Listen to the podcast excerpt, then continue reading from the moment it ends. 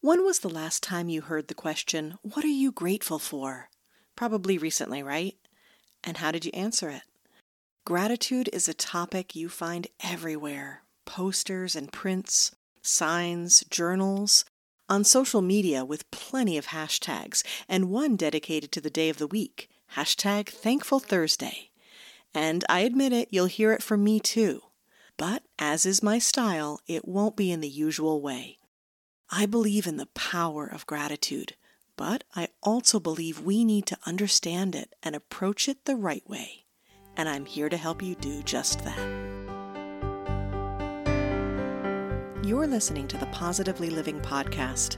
I'm your host, Lisa Zawrotny, founder of Positively Productive Systems and a coach certified in time and stress management, helping clients make space for what matters most in their lives. Join me each episode and we'll talk about decluttering, stress management, habits, personalized productivity, gratitude, and so much more. I understand the overwhelm of life because I'm a wife, mom to kids and cats, and a former caregiver. I'm here to help you choose what's right for you so you can do less, live more, and breathe easier. Sound good? Let's get to it. Today's topic is good for the heart and so much more gratitude. And I wonder, is it misunderstood? I think it can be. So today we'll talk about what it is and what it isn't. We'll go over the myths and misinterpretations, talk about the gifts and the healing power of gratitude, and highlight a variety of ways you can welcome it into your life. Before we cover all that, I want to share a personal story from a time when gratitude was the last thing on my mind. In my episode on the number one productivity tool, I told you a bit about my time as a caregiver for my mom who had Alzheimer's. I was a sandwich caregiver, ensuring both my very young children and my mom were cared for physically, mentally, and emotionally. Plus, I was a wife and a business owner trying desperately to find the time and energy for those roles, too. You can hear more about that time in episode 1, but you can probably guess what survival mode did to my perspective on life. With that backdrop, imagine a conversation with my dear husband. And I don't mean that jokingly, even though he and I tease each other every chance we get. I mean that genuinely. Our nights were sleepless. He was juggling work and our photography business and showing incredible patience for the little attention he was receiving. And when we would talk, we would struggle to find words of encouragement for each other because we both had, as we called it, empty tanks. We both felt like we had nothing left to give. But we dig deeper and do our best whenever we could. So one day he was trying to dig deep and offer his wife, known for her incessant positivity usually, but who had become wearily negative, some words of encouragement. He offered his own perspective with the best of intentions and spoke in a meaningful, genuine way, reminding me that we were lucky to have our health, our beautiful children, and each other. And my response was anything but kind. I was so angry at him. All I heard were cliches I felt like his words of gratitude and the phrase, at least we have, were a dismissal of my pain. So, if you are listening to this episode and hurting so much right now that being thankful seems foreign, know that I get it. Know that everything we discuss today is anything but a dismissal of you and your hurt. Think of it as an exploration and see what resonates. Take what you can from it and return to it. Keep healing, listen again, and keep exploring. I promise you it's worth it. I told you in my trailer episode that I am willing to listen and learn and change my mind. And even through my anger, I took my husband's words to heart and let them sit quietly as I focused on surviving. When I began to heal from this traumatic time in my life, I read inspirational books and listened to thought leaders, and the one thing that kept coming up over and over again was that the happiest, most successful people have a gratitude practice. The thing is, I didn't know what that was. I only knew what I thought it was. The thing that made me answer my husband angrily was what I thought it was, and now that I know, it has become so important to me. I share it every chance I get. And I took it a step further by creating the Positively Grateful series on Facebook, a free group dedicated to exploring and deepening our gratitude practice. I will provide more details later in this episode and link to the group in the show notes. So, what is gratitude? Harvard Medical School defines gratitude as a thankful appreciation for what an individual receives, whether tangible or intangible. With gratitude, people acknowledge the goodness in their lives. As a result, gratitude also helps people connect to something larger than themselves as individuals, whether to other people, nature, or a higher power. Gratitude offers many gifts and opportunities, which I've summed up in three categories healing, connection, and transformation. With healing, gratitude creates an environment that allows us to forgive and to release pain. Studies show that people who are grateful feel fewer aches and pains. Being grateful even improves sleep. With connection, gratitude brings us together in common and mutual appreciation. Gratitude enhances empathy and creates opportunity for new relationships. And transformation? Well, gratitude reframes how we see the world transforming who we are and how we live. Feeling grateful reduces toxic emotions, improves self esteem, and increases mental strength. I've seen the phrase that I can't attribute to anyone, it's unknown, that it isn't happy people who are grateful, it's grateful people who are happy. The best part about this is that science is backing this up. Happiness research, positive psychology research, these are real things, like Harvard research things. In positive psychology research, gratitude is associated with greater happiness. Specifically, gratitude elevates optimism and social connection, which is a strong indicator of future happiness.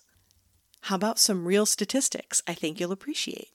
With the practice and presence of gratitude, productivity rises 31%, a chance of promotion increases 40%.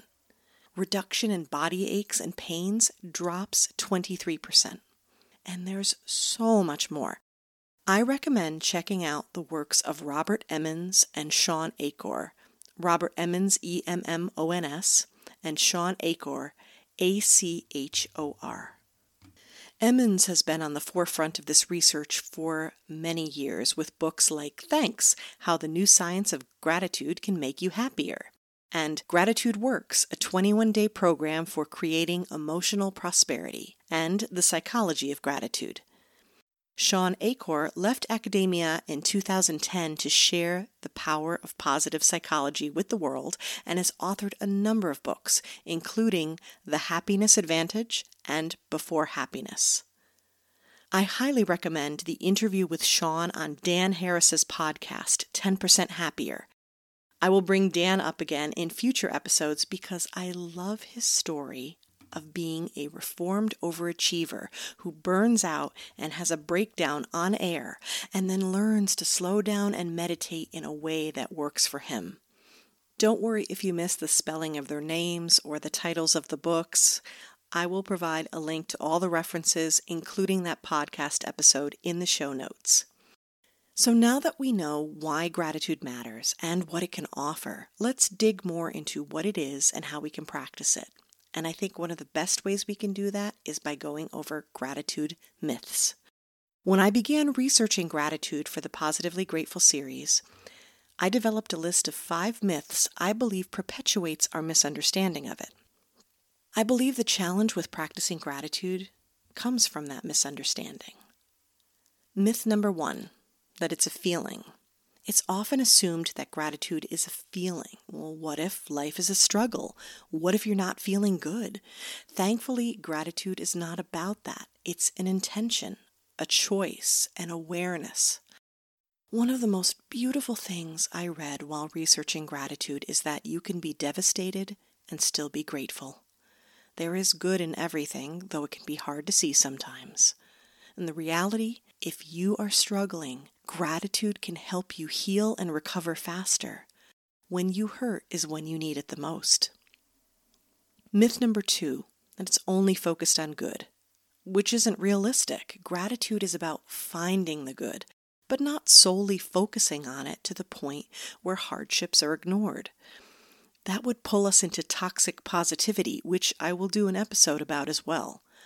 The reality gratitude is much more effective within the context of difficult times, and we can practice it while acknowledging the difficult.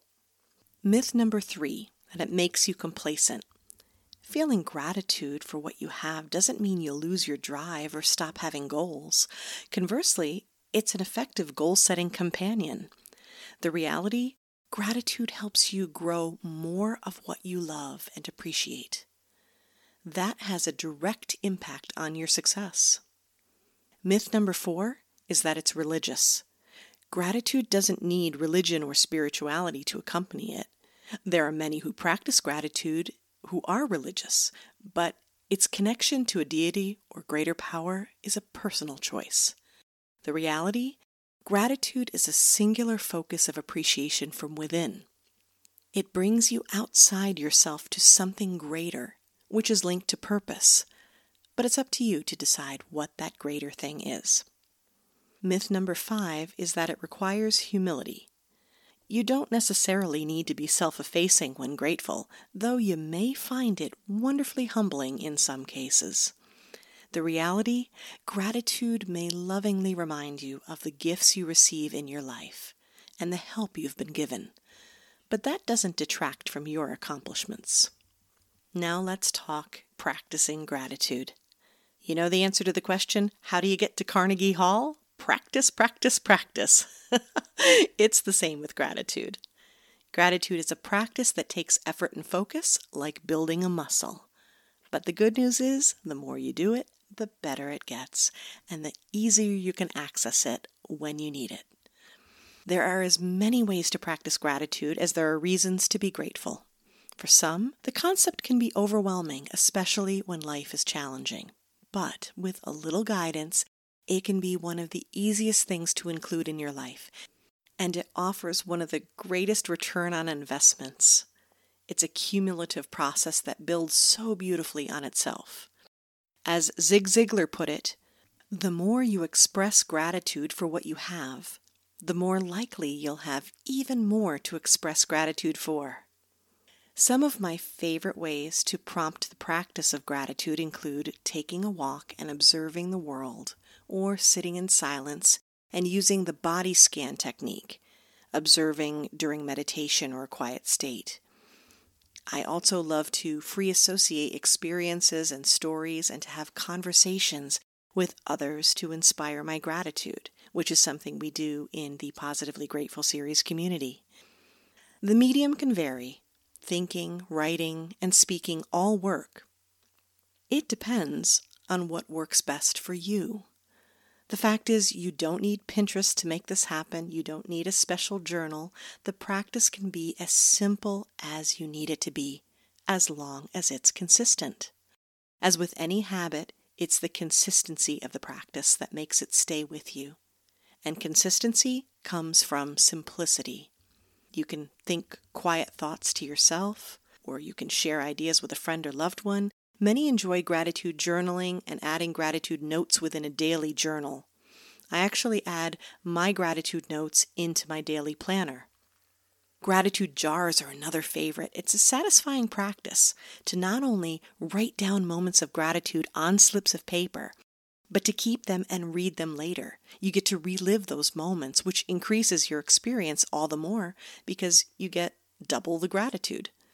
You can also use a vision board to include your gratitude, which helps you visualize it every time you look at it and will undoubtedly inspire more ideas.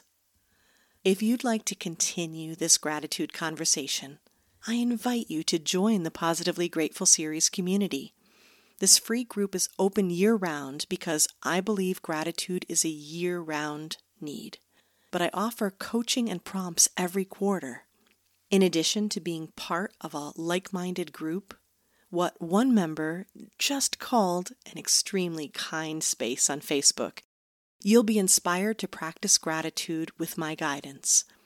Every quarter during the coaching and prompts segment, I focus on four categories relating to gratitude awareness, approach, action, and adversity. You'll also receive a special workbook with much of the information from today and wonderful prompts to spark your practice as well as a place in the workbook to begin journaling or trying a gratitude jar. I'll provide a link to sign up in the show notes. You can search for the Positively Grateful series on Facebook as well, or go to my website, positivelyproductive.com, and select Resources Library. There's a link at the bottom of the page to sign up as well. Thank you for being here, for listening and opening your heart to gratitude and for allowing me to share this beautiful journey of healing with you. I am grateful for you.